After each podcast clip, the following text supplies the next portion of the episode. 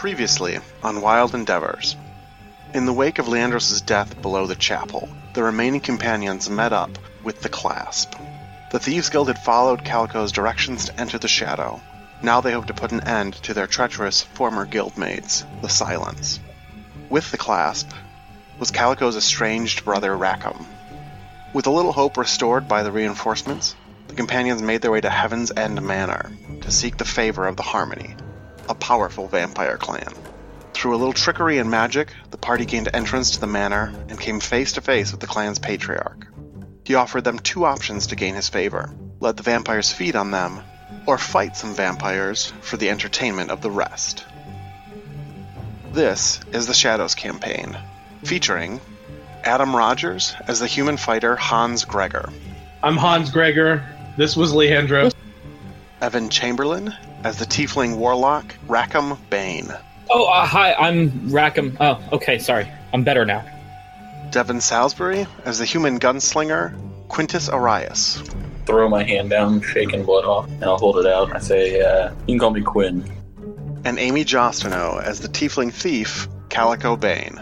And I know people that can do things that help when you fall off cliffs. And I'm Thomas Marsetti. I'm your DM. I also play fan favorite NPC Demetrius Truth, who you may remember from his podcast debut in our Halloween special. And now, Chapter 24 Obsidian Flame.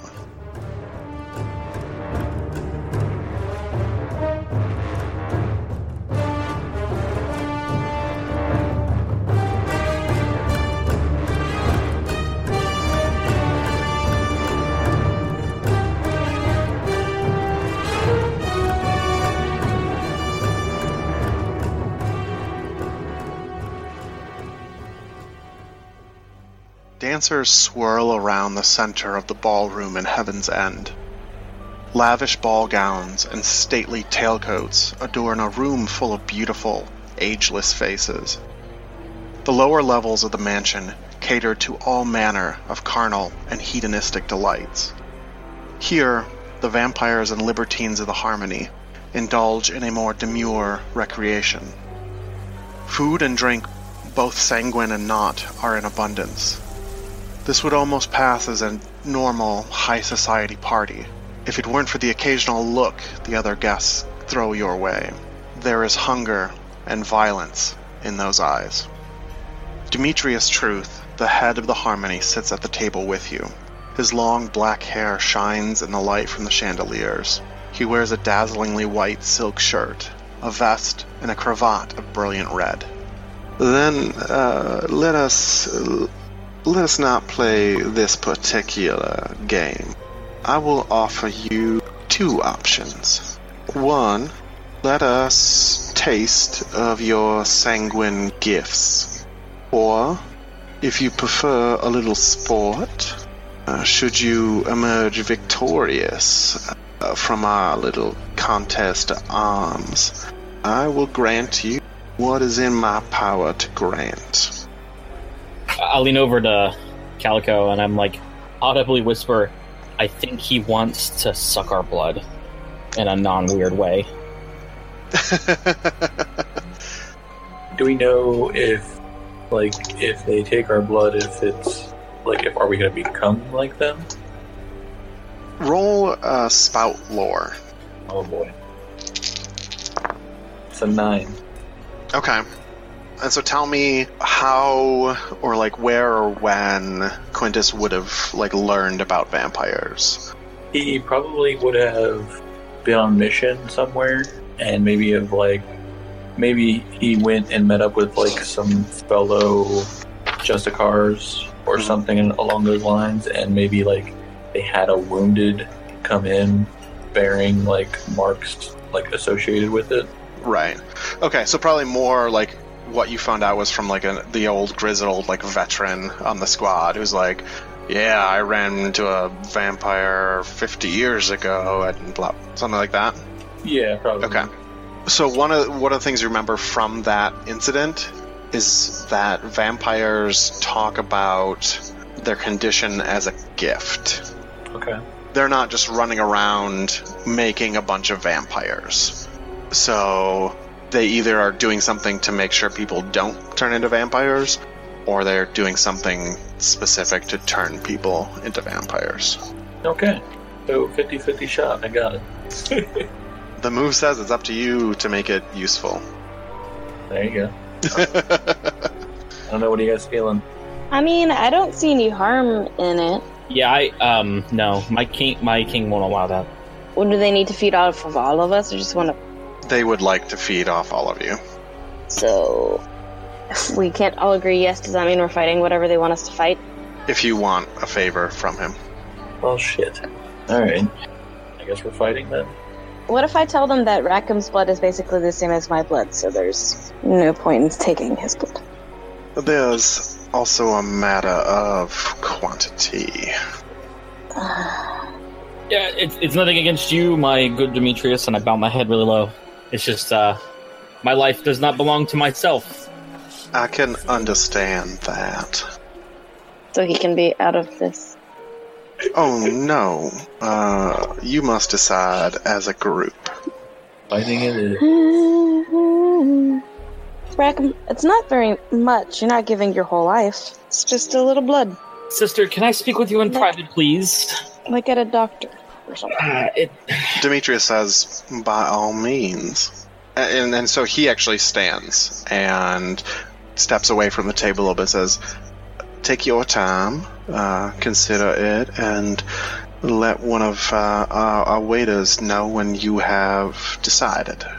And he goes back um, and sits on his, his chair on the dais, um, which is about it's about fifty feet away. um you know how I told you I'm better now.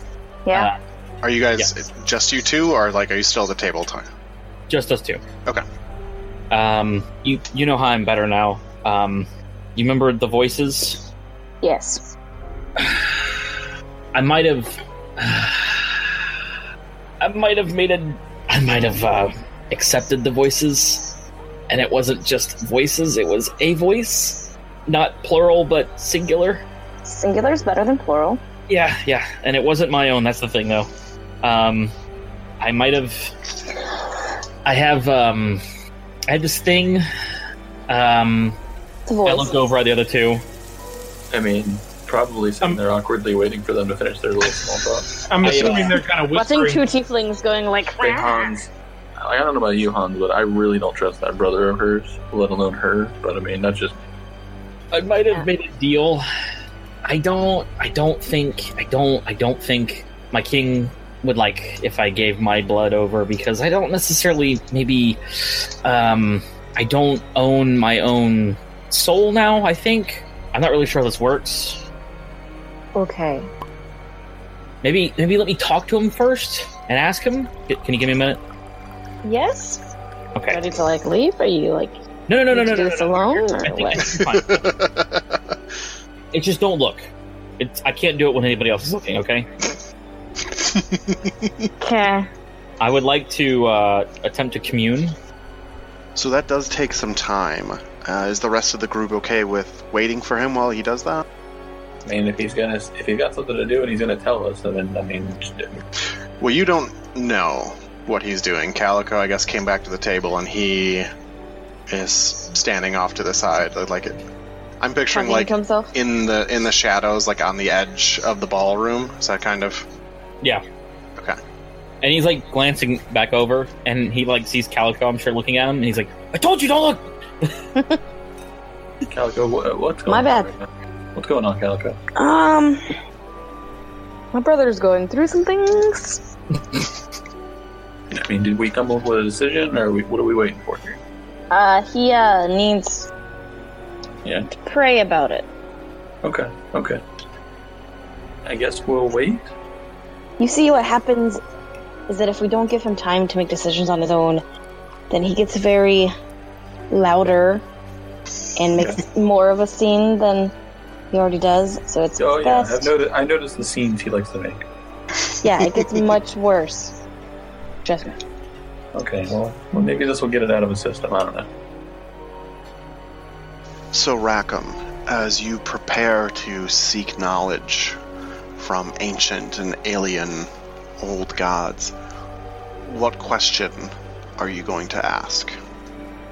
can I give my blood to make this job easier? Okay. So with that with that question in your mind, um, you sit down.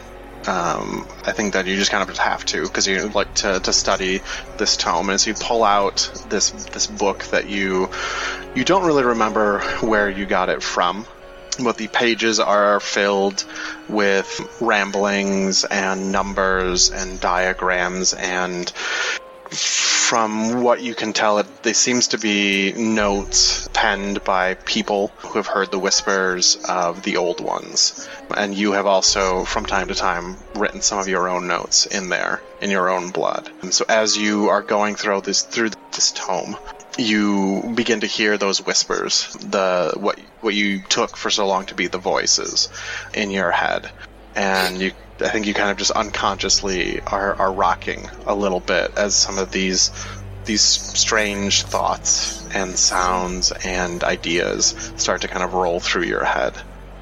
Go ahead and roll. 11. So you get to pick three of the four. So your four options are you do not experience temporary madness. The answer is in a form that is easily understandable. The answer is truthful, or the answer is helpful. And so you get to pick three of those. I'm gonna pick the first three. Okay. So I think you find a series of passages on different pages in different writing, different like alignments. Like you're spinning the book around to like read these different things, and for some reason, like you're putting them together, and you begin to get this image in your mind of person floating down a river of blood and the blood begins to pour off of a waterfall. And above this river in the night sky stretches a nebulous mass of swirling, fiery white mist and snow, uh, pulsing to the beating of five hearts that as it spans the darkness between realities. And you watch as this blood and people flowing in this river of blood topple over the side. And the nebula and the beating of the hearts overhead don't change, regardless of how many people tumble over that, that waterfall of blood. So that's your answer. Ah, shit. At least it'll be in a, in a form that's easy to understand. Maybe by comparison, that is easy to understand. Also, you didn't pick the option that said it would be a helpful answer. Okay. I think that. I, okay, I think I understand what that means. I'm gonna walk back over. I think we're good. I, I think we're good. So we're gonna give up all our blood now. Well, I We're need not gonna give up all our blood, just a little bit of our blood, right? he did not actually specify an amount, and you didn't ask. Oh. Well, then why do we waste the time? Let's just fight something. We're gonna have the uh, server go get him. Okay. He comes back over. Uh, we ask how much blood are we supposed to giving where we're to give blood. Well, there are many mouths to feed here. It would be hard to say exactly how much. Well, you see, we can't die just to feed you. I forget you are you are new here. Death Uh-huh. is no obstacle in Sorrowmore. Uh, Yes, we're trying not to be trapped in Sarmore. Well, you're never gonna leave it again anyway. What's a Oh. few deaths here or there? I think we should fight. I know I've been quiet this whole time, but fuck giving him blood. oh, there you Yeah, go. we'll fight. okay. Whew, okay, I really didn't want to give my blood up uh, that- I, I look at Calico and I say that answer was not what I was expecting. okay. I know she has no idea what the fuck I'm talking about either. Mm. So Demetrius just kind of raises a hand, just two fingers into the air, and the music stops, and the dance floor clears, and kind of everybody in the room begin, kind of like circles up around that first, actually just like a couple tables back from that first um, edge of tables, but circling around the dance floor. Um, and Demetrius says, "You uh, will be fighting the Gridley twins. Uh, do not fear to use your full might. Uh, they will certainly try not to spill your blood, but they are under n- no instructions to keep you alive. Well, once we die, we continue to live, right? So, what do we have to lose? Have these twins been with you for a while? Long enough.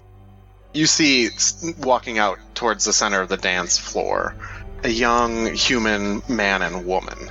Um, um, and they're both dressed in white suits. Um, again, that kind of like that southern style, like the extra cuffs and buttons, and um, and their their poofy shirts are a bright red, and they come out kind of about heck, about like a quarter way out on the dance floor and stand just with their hands like clasped in front of them, waiting for you. let's get this shit over with, guys. So they're very clearly like ready to fight, right? That's what I would- Uh, well, I mean, their their stance is kind of relaxed, but they they look about as relaxed as like a pair of vipers. So you four make your way out onto the dance floor. Um, again, kind of a quarter away. Um, so there's about 50 feet in between the twins and you. And kind of out of the corner of your eye, you see Demetrius motion again. And there's uh, somebody in the orchestra hits the gong and the two twins jump into action like they are coming right at you guys. You remember watching Then fight. You've all, well, except for Rackham. You remember how fast and graceful he was, um, and how he could strike like a snake, uh, like so fast that a lot of people he hit never saw it coming. These two make him look like he was toddling around in a walker. They are so fucking fast. Um, so you barely have any time before they are gonna hit you the first time. Well, Quinn and uh, Calico have shoot first, Oh. so Okay, yeah. they're um, probably the actually yeah. In this case, they're probably the only ones who can react before the twins are on you guys. So again, like these two are coming like right at you. They are going to hit you and do harm to you unless you do something right now. So what do you, what do you want to do? I'm going to grab the two knives because I have my little oil, uh, my oil, my poison pouch stuff there with me, Mhm. my hip, like I always do. Um, dip them both in the oil of Tagit thing, and then use the envenom to hit them both. Quinn, what are you doing? I'm gonna fire my gun because you know my gun. I'm gonna get my crucifix like bullet. That's what that's what I'm gonna fire off at it. Okay. And I'm, it's gonna be kind of like a like, oh shit, you guys are quick. Kind of like step back and fire kind of thing. Okay. So Galen, who is the the guy, is coming at you, Quinn, and Constance, who is the the woman, is coming at Calico. So which one are you shooting at?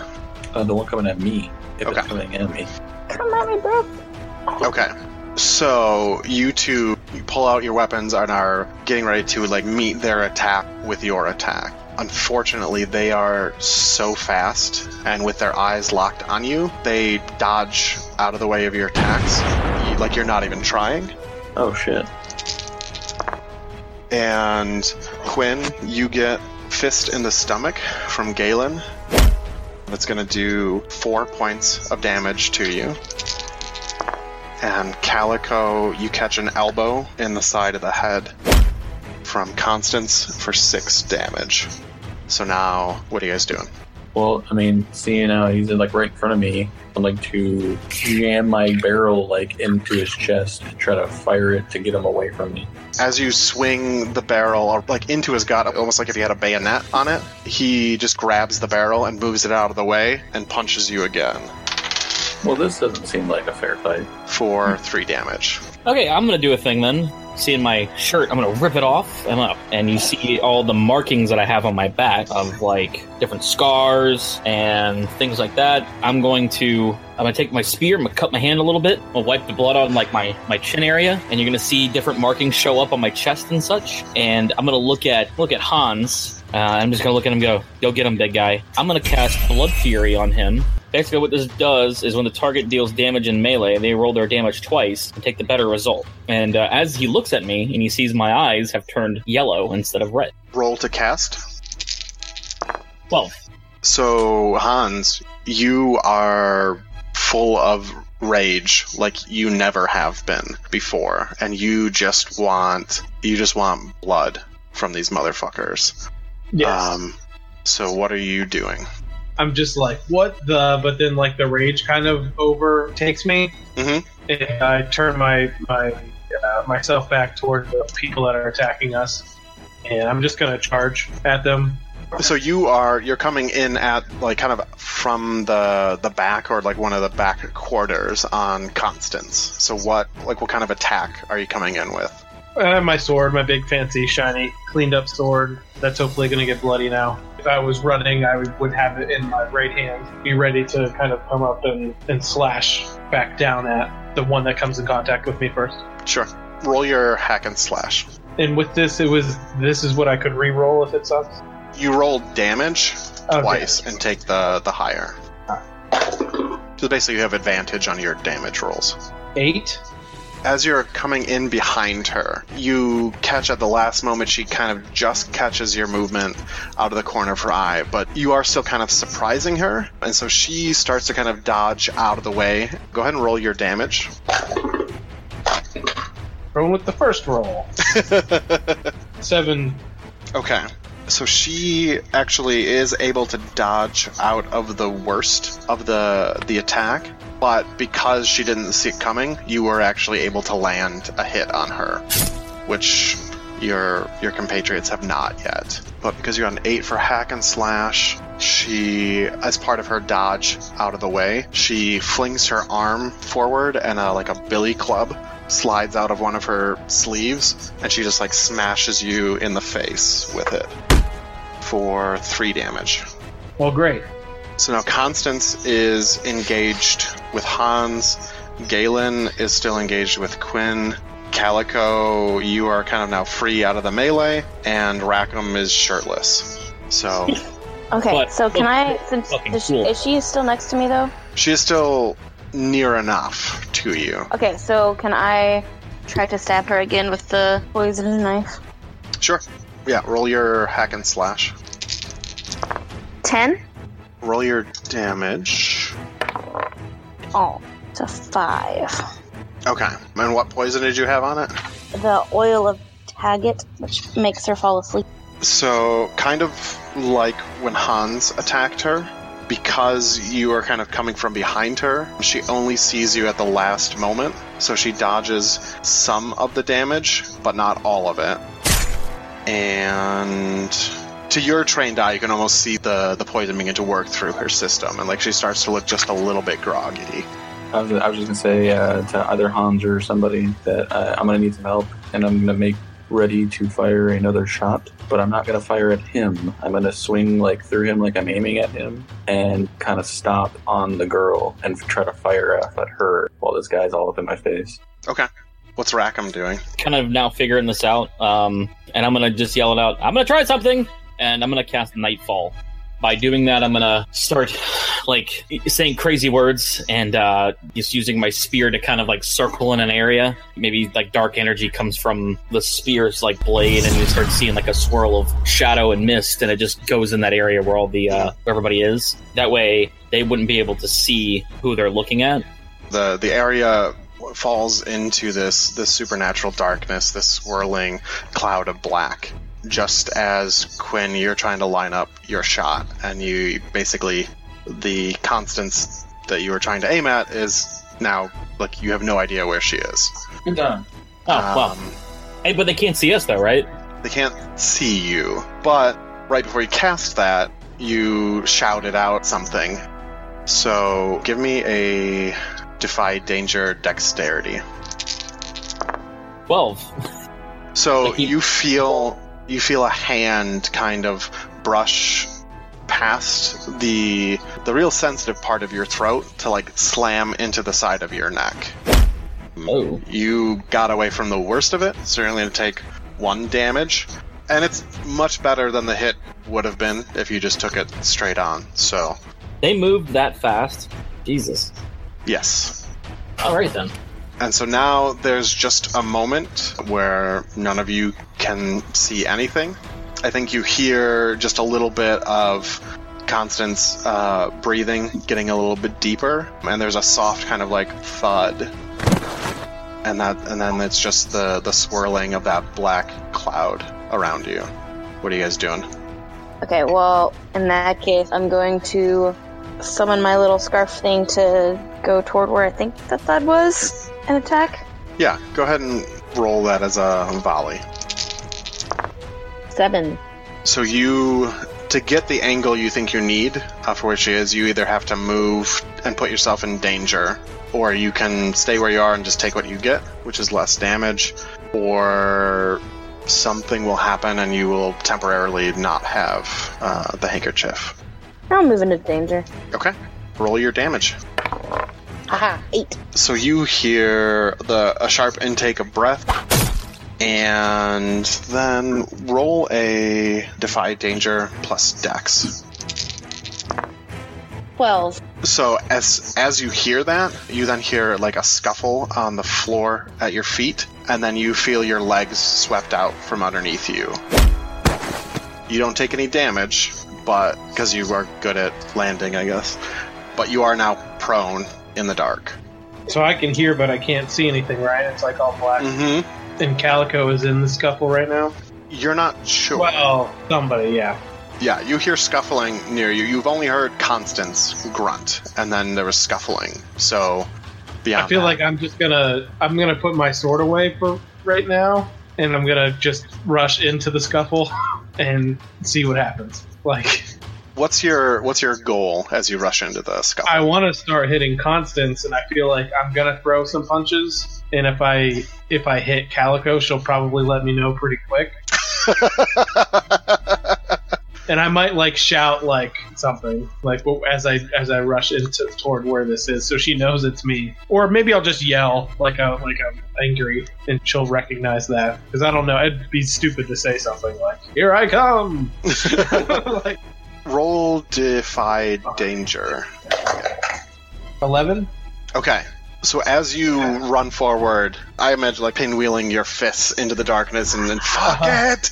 You f- catch like one of your feet on something on the ground and you stumble a little bit but then catch your balance and kind of realize that there are there's at least one body on the ground just behind you now. But you manage to keep your feet as you're made your way through that that obstacle. Am I the body on the ground behind him or in front of him? I don't know. You did not get stepped on. Okay, So so I will try to quietly tell him, "You just tripped over her." Would she know that I tripped? I mean, I was fighting her on the ground, so I feel like I'd be in enough close Calico enough proximity. roll uh, defy danger dexterity. Nine. Okay. So as you whisper up to Hans that you just like, well, you know, you almost you tripped over her, you feel something feels suspiciously like a billy club come cracking into the side of your head. And I You're gonna take four damage. Okay. So as this scuffle is unfolding on the one side of this darkened dance floor, back on the other side, Quinn, you just lost sight of Constance. Uh, Galen is near you somewhere. You also can't see him, and you know that Rackham just cast something. So let's let's switch over to you guys. Like what's what's happening as the scuffle starts breaking out with the other the other group. I'm trying to very intensely like listen in and see if I can gauge any footsteps of this person. I think at this point it's it's becoming difficult, particularly as the scuffle to the side starts heating up. There's just there's there's more noise coming over from over there, and Calico's the only one who's trying to be quiet at this point. So uh, probably a lot of it is drowned out just by Hans being "fuck it." Well, can I try to take a more calm approach? And uh, if I can take, do I, if I would assume I have probably some empty shells on me. I just Sure. want to like toss them in front of me, like away from me, and see if like I hear anything come by or come near them. And then I'm gonna fire at that spot if I can. Okay, I'm gonna have you do this as a discern realities. Okay. Strong suit. Good. Twelve. Okay, so you get three of these questions. One of them is what is about to happen. So it seems like that was probably one of the more pertinent for you. Are there any other ones that you want to ask? Um, I guess what is useful or valuable to me? So, based on what you're doing, you determine that the twins also cannot see. Uh, so, everybody's on equal footing in that sense. And you also, because of the success of this little ruse, sounds, particularly manipulating or eliminating sounds, will be incredibly useful in this fight. Okay. And I guess the other one would be what should I be on the lookout for? a way to to slow them down or keep them somehow keep them in place long enough for someone in the group to land a solid hit on them. Um, so far, you've really only been able to land like grazing hits, Okay. and then the third one, like what is about to happen. So I think as you hear your shells kind of uh, that that tinkling clatter on the ground, you kind of hear and feel like a, that rush of air, what you assume to be Galen going after the, the shells. So, because of that, and because you did so well with the discern realities, you can make a volley against him, plus one from your discern realities. Eleven. That's a good hit. Roll your damage. Ooh, buddy. Just uh, Eight for the normal shot damage, and four for the special bullet. Okay.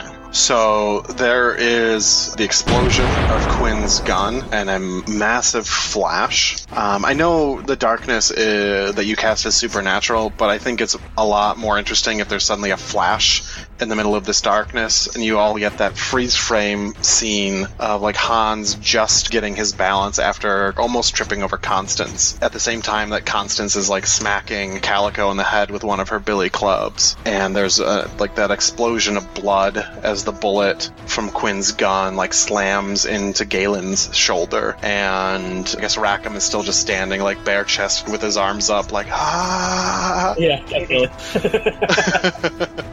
there's that just flash of that for just a second and then it's back immediately to the darkness. The twins are going to take advantage of that moment. So what Wanna are you what are you doing in response to that Like duck to the ground, you know. Like I, like I, I'm assuming that now he knows where I'm at very clearly. hmm I just wanted to like you know just drop down and get out the way. okay I'm gonna use a invocation. I'm gonna cast brimstone out of my hands, and I believe I can do extra damage as- with an invocation. So your invocation, when you roll for another move, um, you basically are, are doing that move um, with a little extra boost from your patron. Okay. So what's your WIS modifier? Uh, plus one. Plus one. So you can choose one of those things to basically tell us why or like how that brimstone is doing something a little bit extra or why it might be more effective you know like change change the narrative in some way with that brimstone I'd probably choose like, why has your patron taken an interest in this affair? okay so tell us why your patron would take an interest in this affair um, Ooh, I got okay. I have an idea though. The people we're fighting, not these people, but the people we're going to fight, are considering themselves gods. Correct. Yeah. So my patron would probably not like that because they're false gods. um yes so first roll for your invocation Ten. So yes, your patron is not very pleased with whatever's going on at Karsaro Keep. And to get you there, he needs to get you through this. So what what are you doing with your brimstone? Like what So um, in what way is is the, that effect increased? I, I would say because it all it says is like a burst of magical uh, flame flies from your hand. hmm Um, I would say probably you would hit. Uh, I'm I'm aiming for uh, uh, Galen. Not only does it damage him, but could it also maybe reduce his speed? Yeah, I'll say that Okay. it's, it slows him down. Yeah, yeah, I would I would say that'd be like the best thing. We need to slow him down. So um, maybe not even do a whole lot of damage to him. I guess just like I said, get it to where we can actually hit him. Okay, so roll to cast brimstone. Ten. Okay, uh, so that's a good hit. So roll your damage. Eight. So what does brimstone look like? It's it's gonna look like um almost like the yellow from uh, Rackham's eyes kind of drain, and it's just white. And he channels it through his his arm all the way down to the spear, and just uses the spear cast through it, and it just casts out in like this big black ball of brimstone. Uh, I was gonna say also, I have the Hellfire as a advanced move. Can you read that for the group? It says creatures normally immune to fire are harmed by this type of flame, and it also ignores armor. I feel like you buried the lead a little bit on that. It also says Your brimstone now conjures the black fires of hell. This fire does not burn with heat and ignores armor, scorching the soul itself. Oh, I'm sorry. I was jumping around words. And while I do that, I say, uh, and almost doesn't even sound like what like Rackham's voice. It sounds like like a, a, a voice from the hell. Your soul is forfeit. Okay. Then, right after the flash from Quinn's gone, you all see another flash of fire as these black flames like slam into the side of Galen, and he lets out a howl. His clothing, his flesh is not burning, but there is fire like all over his torso. And he is actually diving at Hans as you see this light up on him. So, Hans me a defy danger dexterity since because he's now illuminated and screaming like you have a pretty good chance of seeing where he is. Seven. that's a partial success so you have a few choices here. So you can dodge him completely but he is going to take your sword. You can take a hit from him but it's going to be it's not going to be as damaging, but it's going to put you in a bad position. I don't want to lose my sword, so I'll take the second. Okay.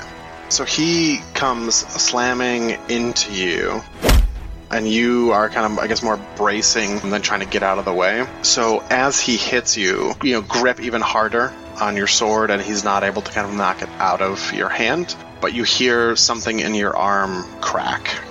So mark the weak ability um, under strength, and you are going to have to favor your other arm uh, for the the foreseeable future. I don't think this is going to slow you down, like in terms of like too much in terms of fighting, like, but you're you're one hand down now. Say I'm just probably at this point like readying myself, standing back up again after try expecting to come at me and nothing happened. Okay. Did my poison Um, ever do anything with? You're pretty sure she fell asleep and fell on the floor, which is why she's down there now. But she was then stabbed by you. A gun was shot pretty close to her, and Hans just trampled over her. So one of those three things woke her back up. It is still in her system, so there's a chance it will kick in again. But you would know the amount of poison that gets transferred by a knife slash is not terribly substantial. So twins are kind of bow- now both kind of engaged with Hans, and they are looking to hurt him. So what would you all like to do about that? I do the backstab thing? Tell me how you you would like to do that. Galen is up and kind of like grappling with Hans. Constance is still on the ground, but like she looks like she's not going to be there for very long. You can make her out more or less with the light from that that fire that is still burning on Galen, uh, but he is definitely kind of like the beacon in the darkness right now. I imagine as I'm still on the ground, I would like have my knife and I'd roll whatever direction she's in and try to either slice or stab depending on what body part is next to me. I would prefer to aim for the neck, but I don't know like what direction. I think you're going to get closer to like the the kidney area, but there's plenty of um, ouchie points in that area Okay. too. Roll hack and slash.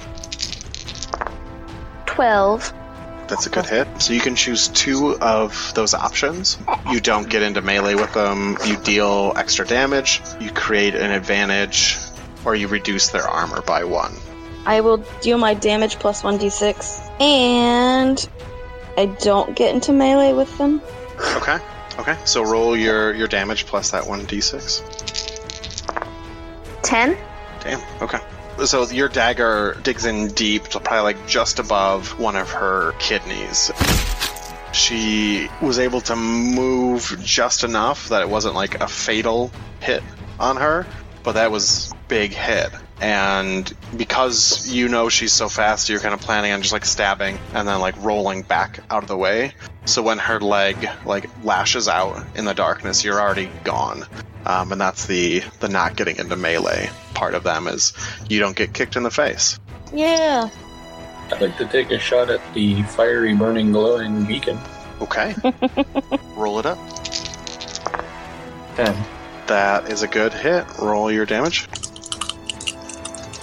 Nine regular damage and two special bullet damage. Okay. Where are you hitting him? Like a thigh shot. Like, because these guys are super fast and I don't know how wounded Okay. he is. I'm probably going for like a thigh shot to like immobilize him, if not kill him. Okay. Okay. So there's there's another there's that another explosion. There's that other flash of like setting the tableau.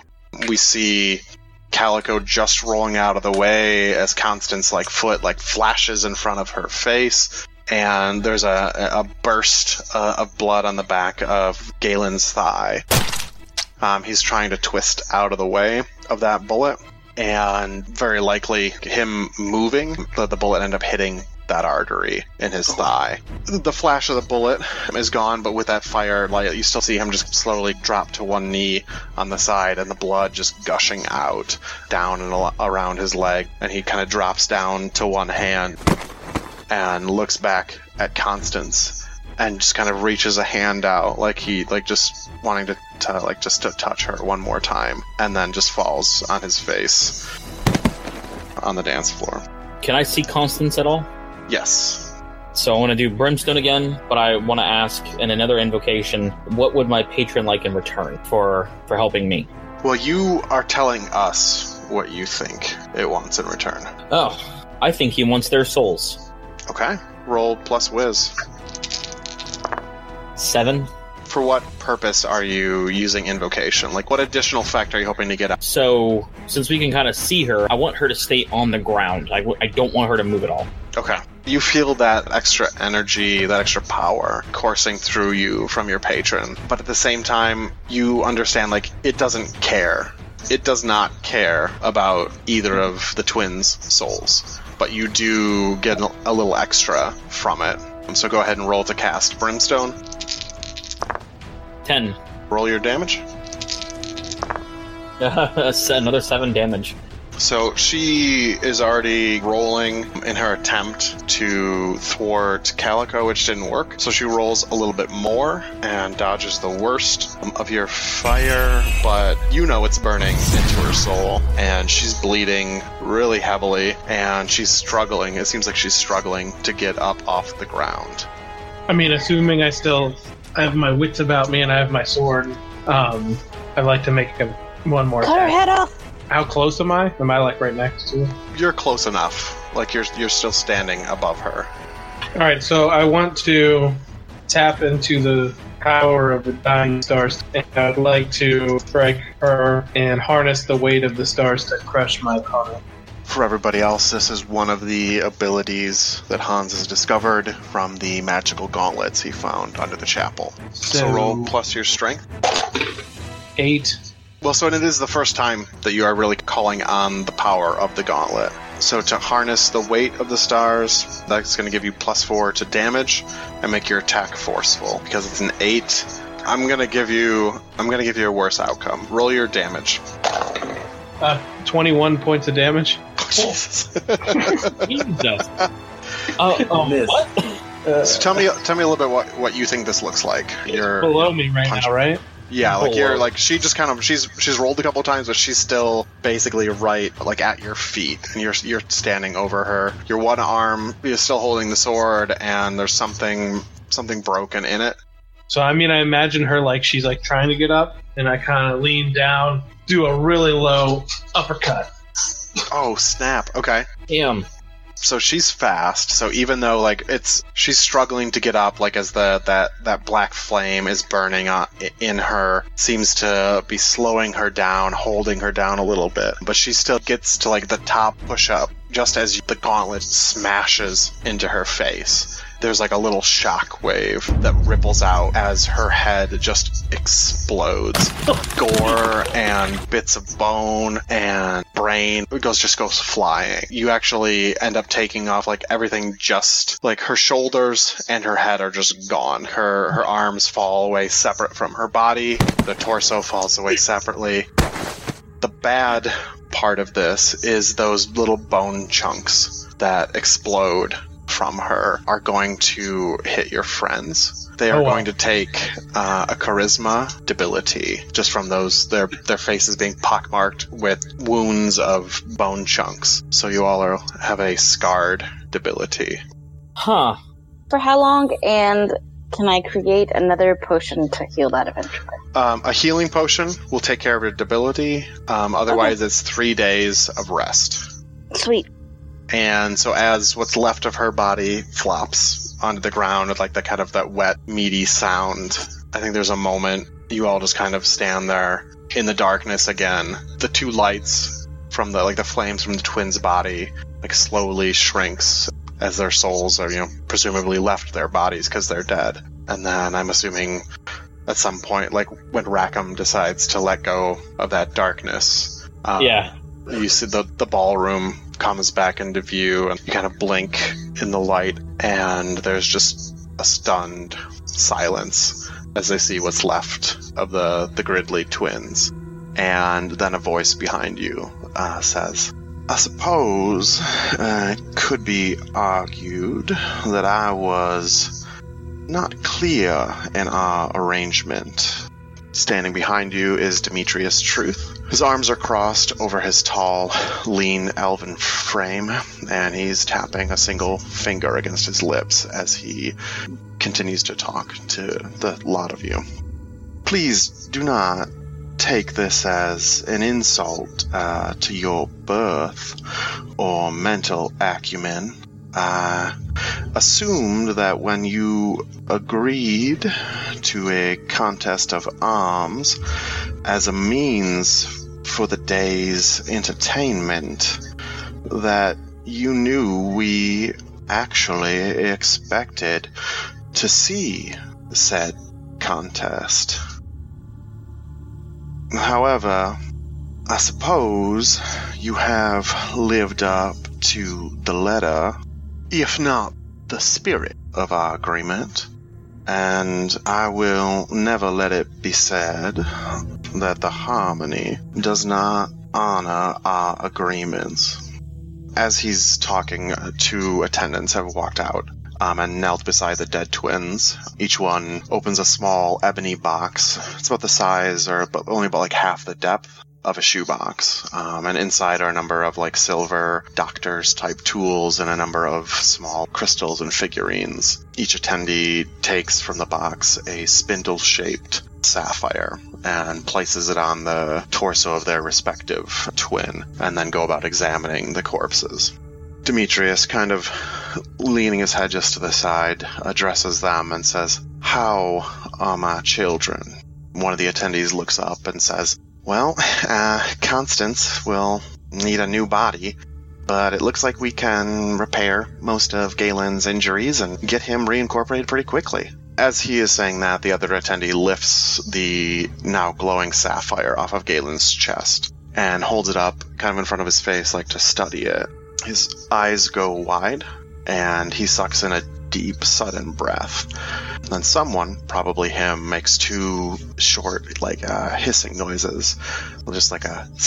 There's a blur of activity around you. The twins' bodies disappear. A statuesque tank of a dwarven man and a short, uh, lithe human woman, both in military-style jackets. The sa- similar, like long, black, straight hair uh, down their shoulders, much like Demetrius now stand between you and Demetrius. Demetrius himself uh, seems to have been swept back about 15 feet away, um, and there's an elven man with piercing golden eyes. Still kind of has his hands one on each side of Demetrius, like he has just carried him back away from you. Um, one of the attendees has disappeared and is replaced has been replaced by two more of the military jacketed men.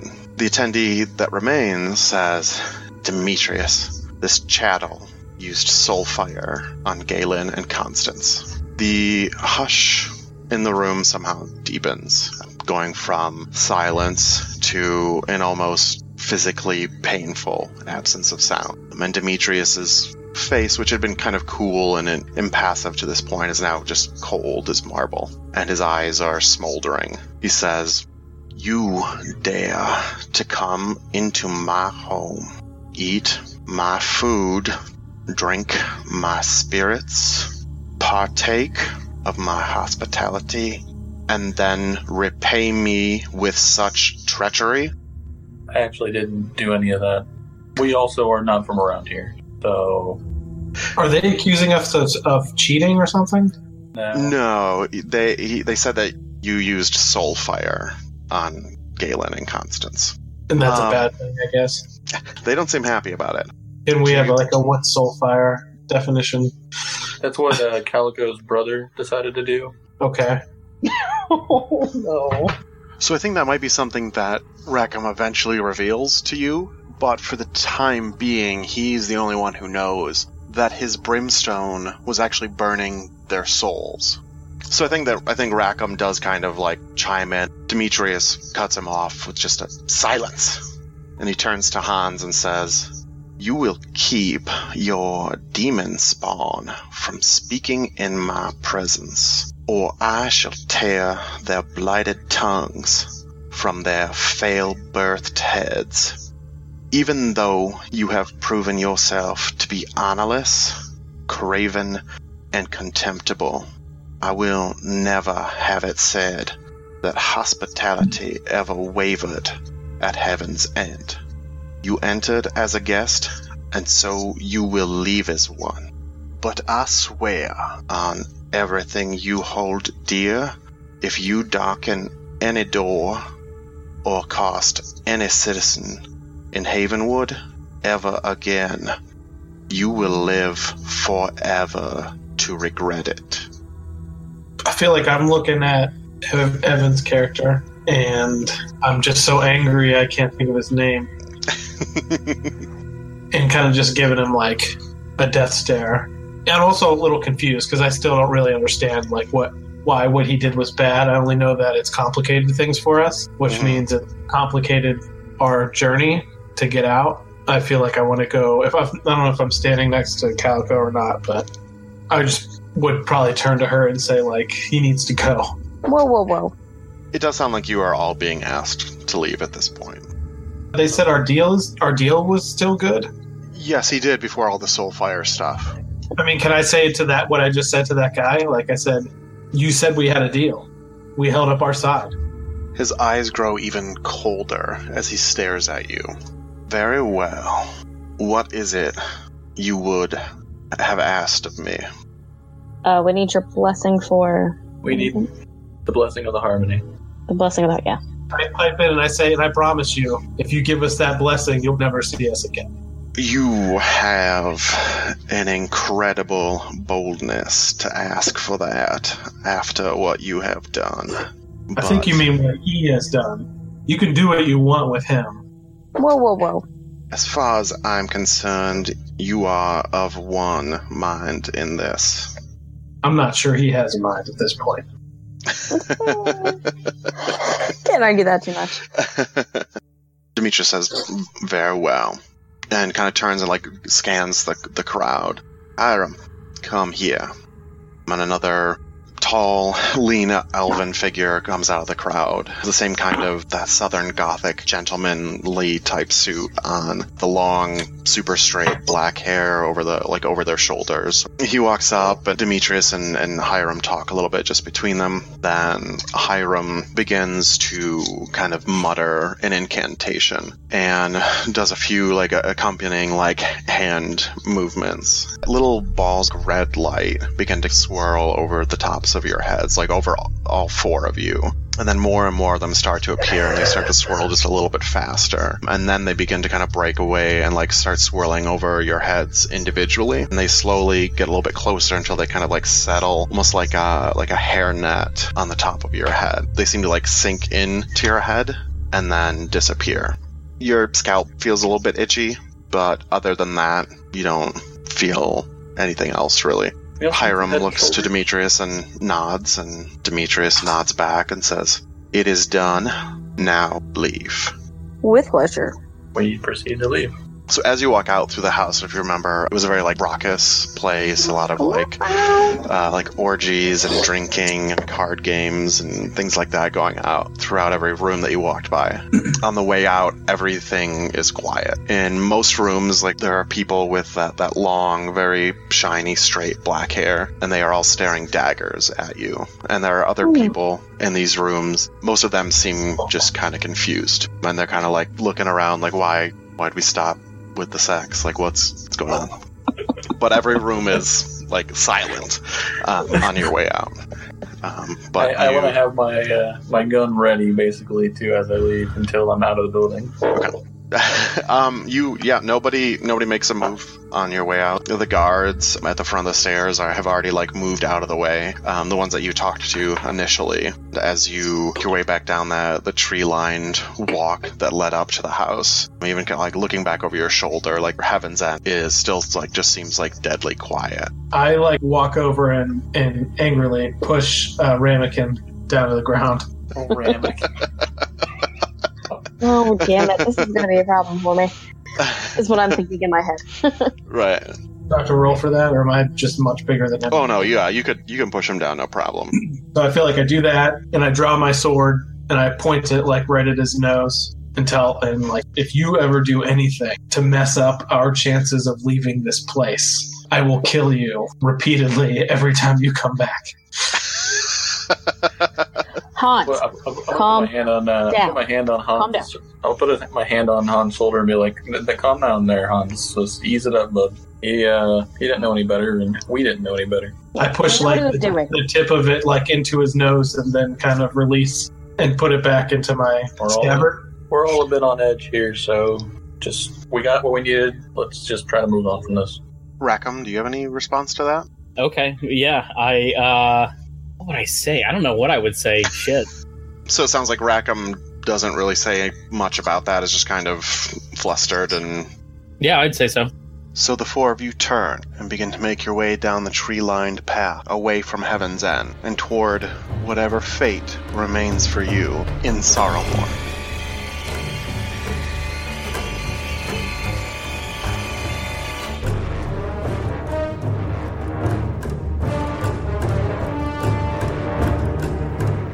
Thank you for joining in our wild endeavors.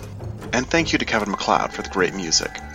Your support, the fact that you're listening to this now, and all the great messages and questions you've had for us are treasured moments that we will keep close for a long time. If you're excited for what's ahead, have been enjoying our adventures so far, or just feel like chatting, we'd love to hear from you. You can find us at Wild Endeavors on Twitter and Instagram. Reviews and ratings on your favorite podcast platform are the best way to bring new ears to our endeavors. But more than anything, I hope you share these adventures with a friend. A good story becomes even better when it's shared with someone you care about. So come back next week so we can share another story with you.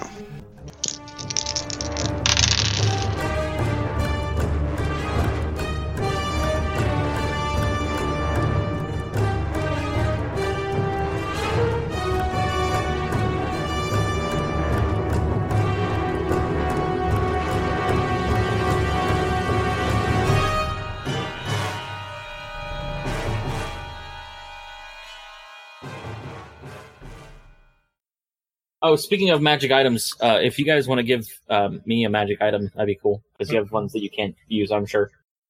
Don't listen to him. He's got items. Just so used to not having anything. I know, and I thought we were done hearing you complain about it. yeah, yeah. You gave you gave uh, Leandros magic items, and then he died. Or no, he died. Then he got the magic item, so it didn't even count. no, no, you got magic items and you didn't take care of them. And so you lost them. I literally lost every single one of them. Yeah, yeah. That's why we can't have nice things. and just to point out, every time I've used a magical item, I've saved the day. Yeah, I'm not gonna disagree with that at all. It has been literally magic every time he's done it. It is pretty good.